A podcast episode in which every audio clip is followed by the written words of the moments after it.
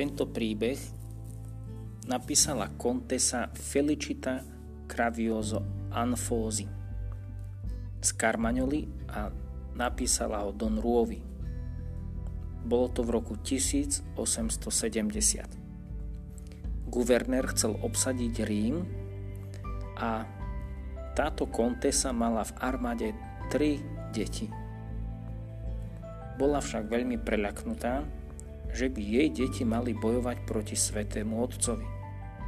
Utekala po radu k Domboskovi.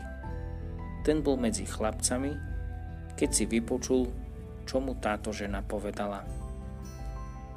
A tak jej odpovedal, musíte sa len modliť.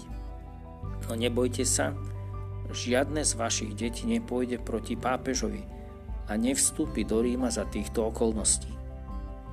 A naozaj, Dvom regimentom, kde slúžili dvaja chlapci, zakázali ísť do Ríma. A iba regiment najmladšieho syna mal vojsť a obsadiť Rím. Kým sa žena doma strachovala, v ten istý večer sa jej najmladší syn vrátil domov bez žiadneho dôvodu, no poslali ho, aby čakal doma.